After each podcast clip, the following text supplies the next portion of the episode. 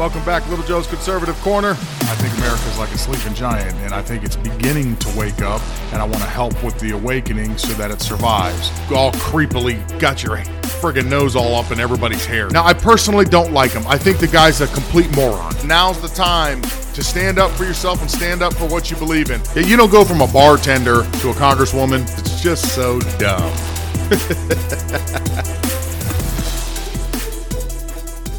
Today I'm calling on more companies, I should say, in the private sector to step up with vaccine requirements that'll reach millions more people.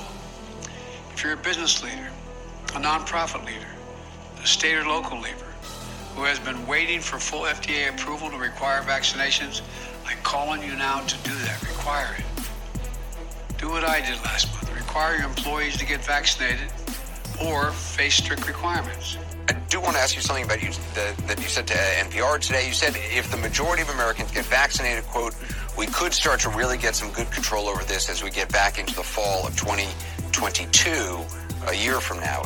Is that the best case scenario? And what does control look like? No,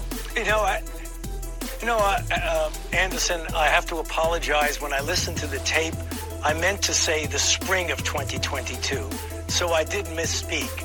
And in the conversation with Mary Louise Kelly, she was saying, when do I think we're going to start to get some control? I said, if we can get through this winter and get really the majority, overwhelming majority of the 90 million people who have not been vaccinated, I hope we could start to get some good control in the spring of 2022. I didn't mean the fall. I misspoke. My bad. Okay. What does control, what does that mean, or what does that look like to you? Well, to me, that means that you have either the overwhelming majority of the population vaccinated, those who have been infected will have, and have cleared the virus, will have a degree of protection, and we are recommending that those people also get vaccinated, because the degree of protection that you could induce in someone who's been infected, who has then recovered, and then vaccinated is an enormous increase in the degree of protection. If we could do that with the people who've been infected, get them revaccinated, the people who are unvaccinated now, that 90 million people, get them vaccinated, I think we can get a degree of overall blanket protection of the community that as we get into the early part of 2022, getting through the winter, which could be complicated by influenza, by respiratory syncytial virus, that as we get into the spring, we could start getting back to a degree of normality. Namely, reassuming the things that we were hoping we could do. Restaurants, theaters, that kind of thing. But again, there's a big caveat there, Anderson.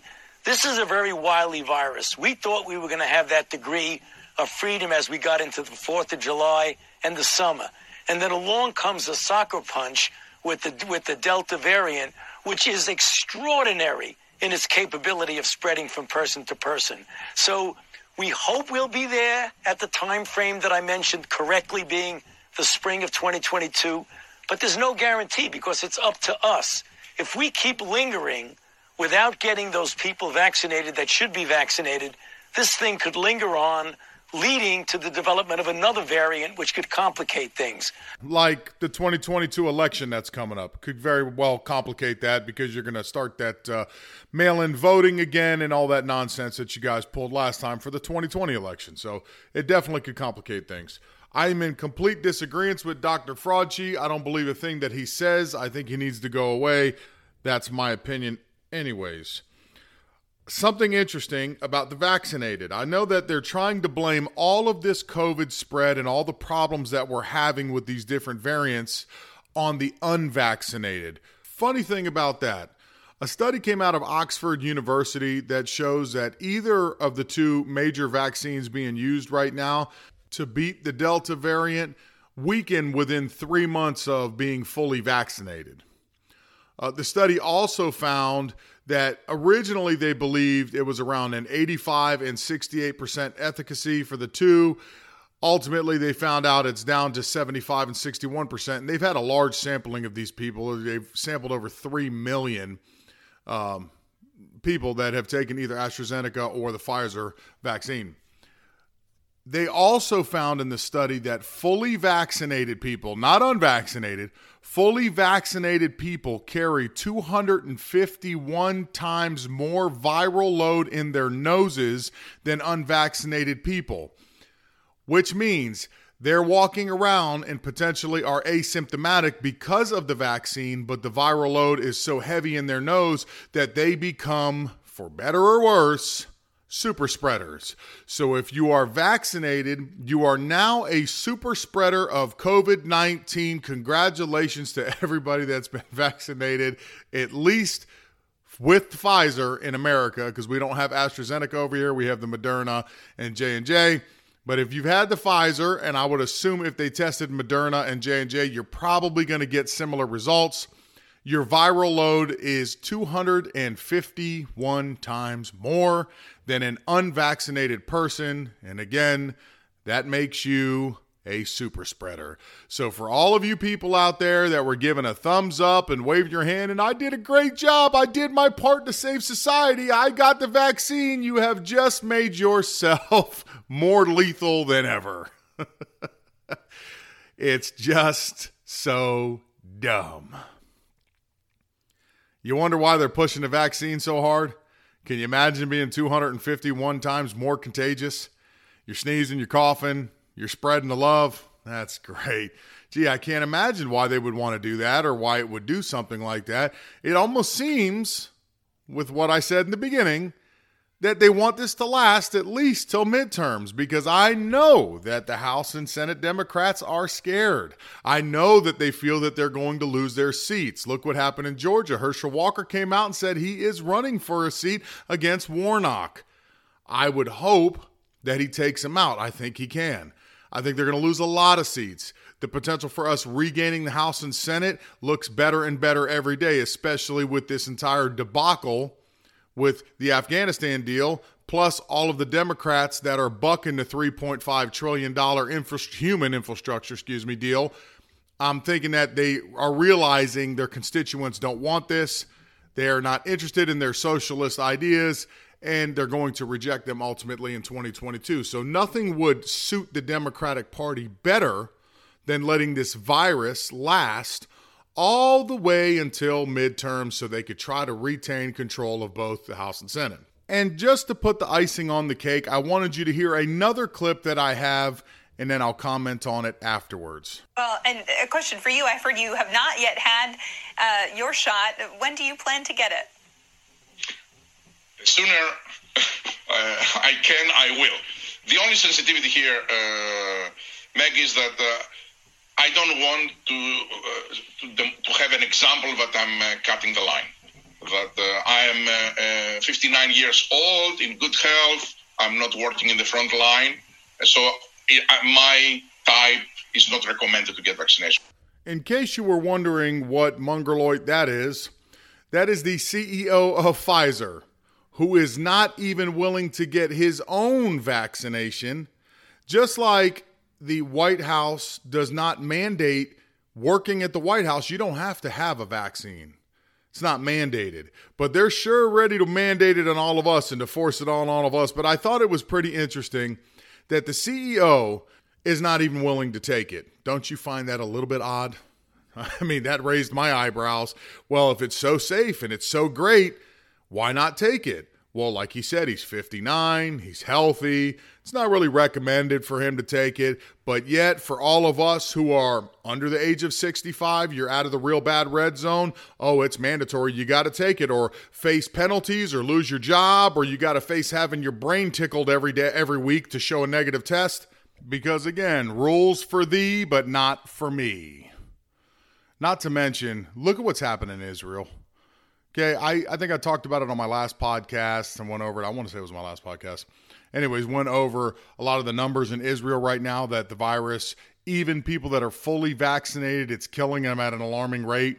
And if you really look at Israel right now, they're having an explosion. So if we are to follow what they do come winter, you think the summer surge was bad? The winter surge should potentially be catastrophic compared to this surge, going by at least their numbers. And this is a country that's almost 100% vaccinated. They're one of the most vaccinated countries in the world, but yet they're still having all these problems just like everybody else. That should speak volumes about how effective these vaccines truly are. Now, for something that I think is going to be very important in the future. If you're from Florida, you know all about it. If you're outside of Florida, you may have heard some of it. We're having a legal showdown right now about masks mandated in schools. To give you a quick backstory, Ron DeSantis signed an executive order banning schools from making masks mandatory for students to wear, and he wanted the power of that decision to reside with the parents. The Board of Education in Florida took a vote on it, signed off on it. It became law. Right now, you have 8 counties. Within those 8 counties, there's about 1.2 million students based upon the 2020-2021 school year. They've been in court. The lawsuit started a while back, but they've actually been in court since Monday. We were supposed to get a decision by Thursday. However, the judge decided to do closing arguments on Thursday and render his decision this morning or sometime today. Some of the key points in the suit are the people that are suing Ron DeSantis, the parents that are suing him, are using the Disability Act to go after him, saying that if they have children that have disabilities, that other children, to protect their children, should be forced to wear masks so that way their children are not being injured or become sick at school. The opposite side of that is it resides with the parents. So if it resides with the parents, if masks are so protective, then you tell your child to wear a mask and then all should be well. Not to mention some true statistics. Last year, the DeSantis' team presented that school districts that had mask mandates versus didn't have mask mandates. If students had mask mandates in their school districts, then the spread of COVID was at 4.8%. The ones who did not have mask mandates, the spread was at 5%. A difference of 0.2% is insignificant. So at least in my opinion, and I am obviously not a lawyer, I mean, that seems pretty silly to have a mask mandate in place if the spread is basically the same. However, they both did bring medical doctors as witnesses. For the parents bringing the lawsuit, Mona Maggot said, "It keeps us from sharing our germs with you. It keeps you from sharing your germs with me. So regardless of whether I'm vaccinated or not, or you're vaccinated or not, it's protecting both of us." They also had state lawyers come in that told you the harms of requiring children to wear masks. And I'm going to massacre this name, fair warning ahead of time, Bahachadahara, and that's probably dead wrong, but that's where it's, that's the best you're going to get out of me. If you look at the pre-COVID literature, it emphasizes that children need to be able to see faces in order to develop in many ways, including social development, emotional development, some evidence on language acquisition, especially with young children. I think he's making a great point. We've all had that concern. You know for a fact, babies learn by facial expressions. That's their only way of communication, so I absolutely agree with that. I don't know how this is going to turn out, but I think it's very important how it does turn out. Number one, I think it'll set it off for the rest of the country. Will there be more legal challenges? Absolutely. You know they're not going to stop there. I think Palm Beach County already said that they were mounting up a legal effort to follow this one if it doesn't go their way, which to me would almost seem as if they know it's not going to go their way, but that's just speculation. I can't say where it's going to go from here. I also think it's wrong what the school boards are doing. What are you teaching these children?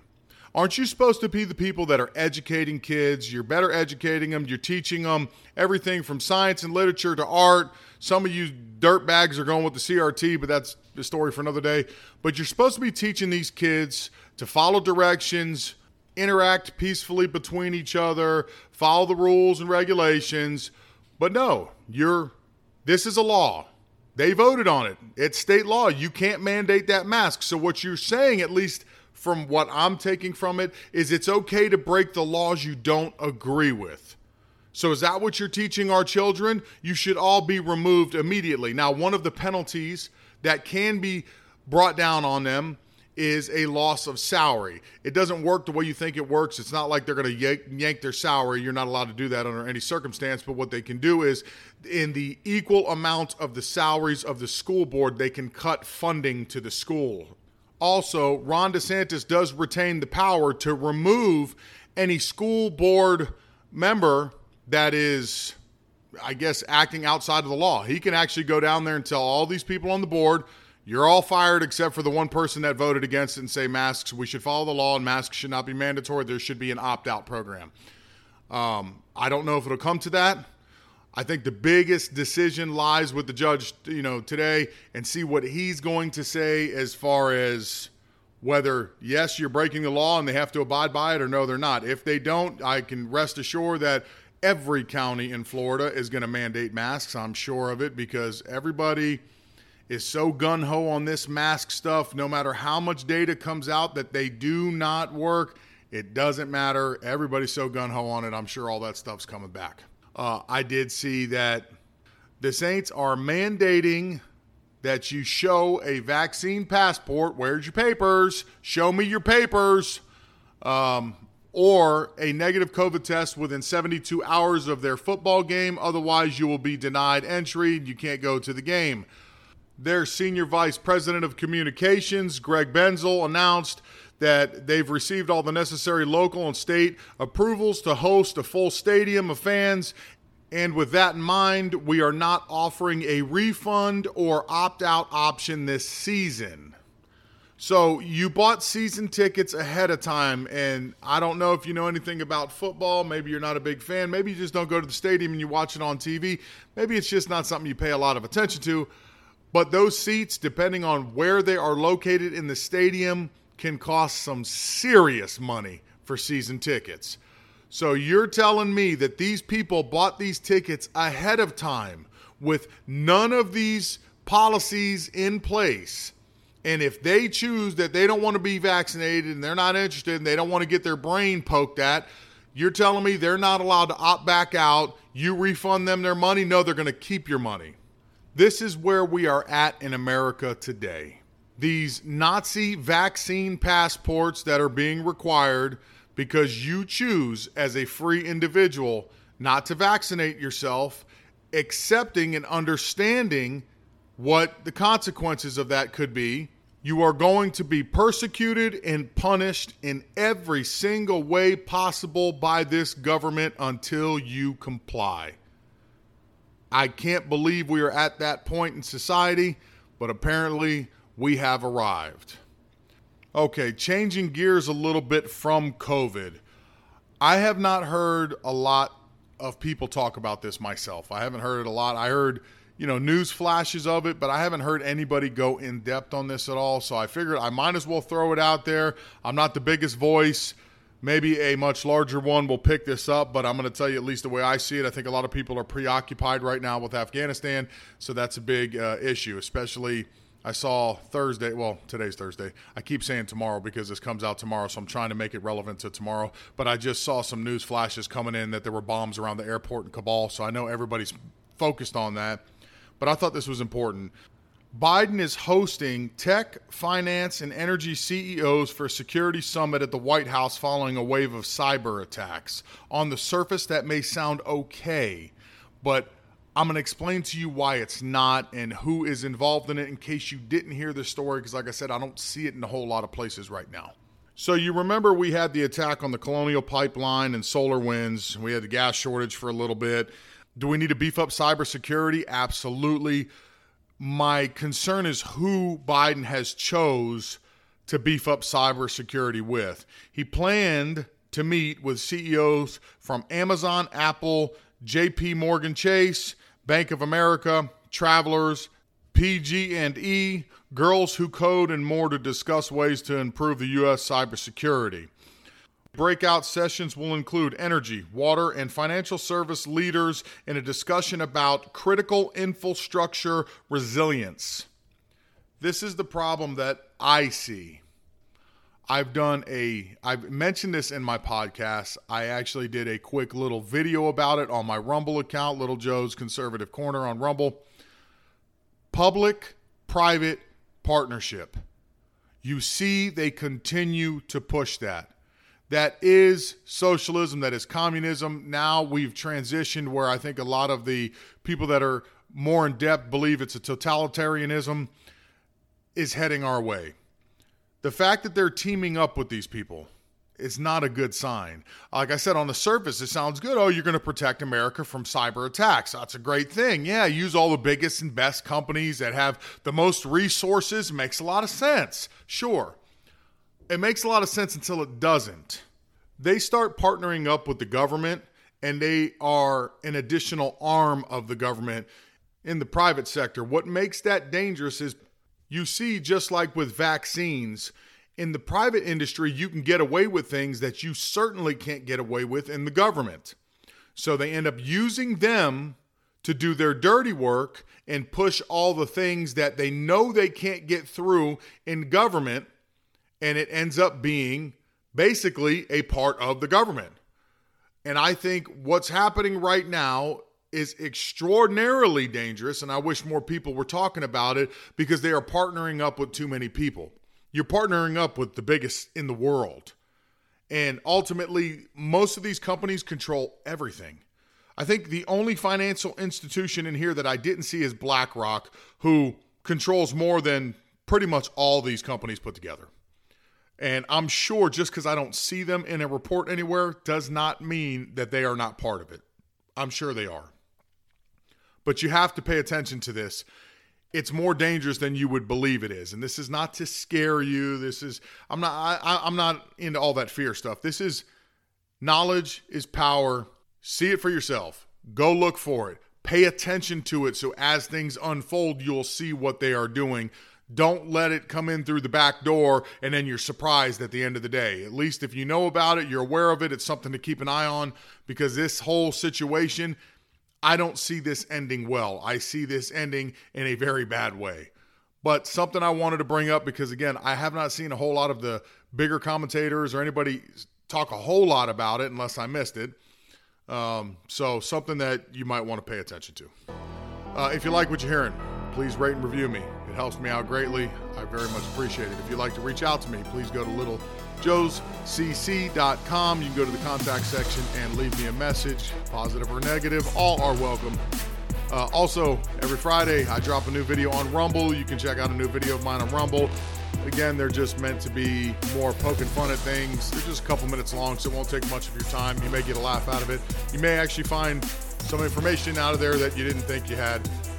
Otherwise, I hope you have a great Friday. Hopefully things in Afghanistan will get better before next week or before the 31st deadline that the terrorists are already threatening us. And I don't know why Joe's accepting that. Well, he's an idiot. But otherwise, have a pleasant weekend. Enjoy the time with your families. We'll do it again on Tuesday.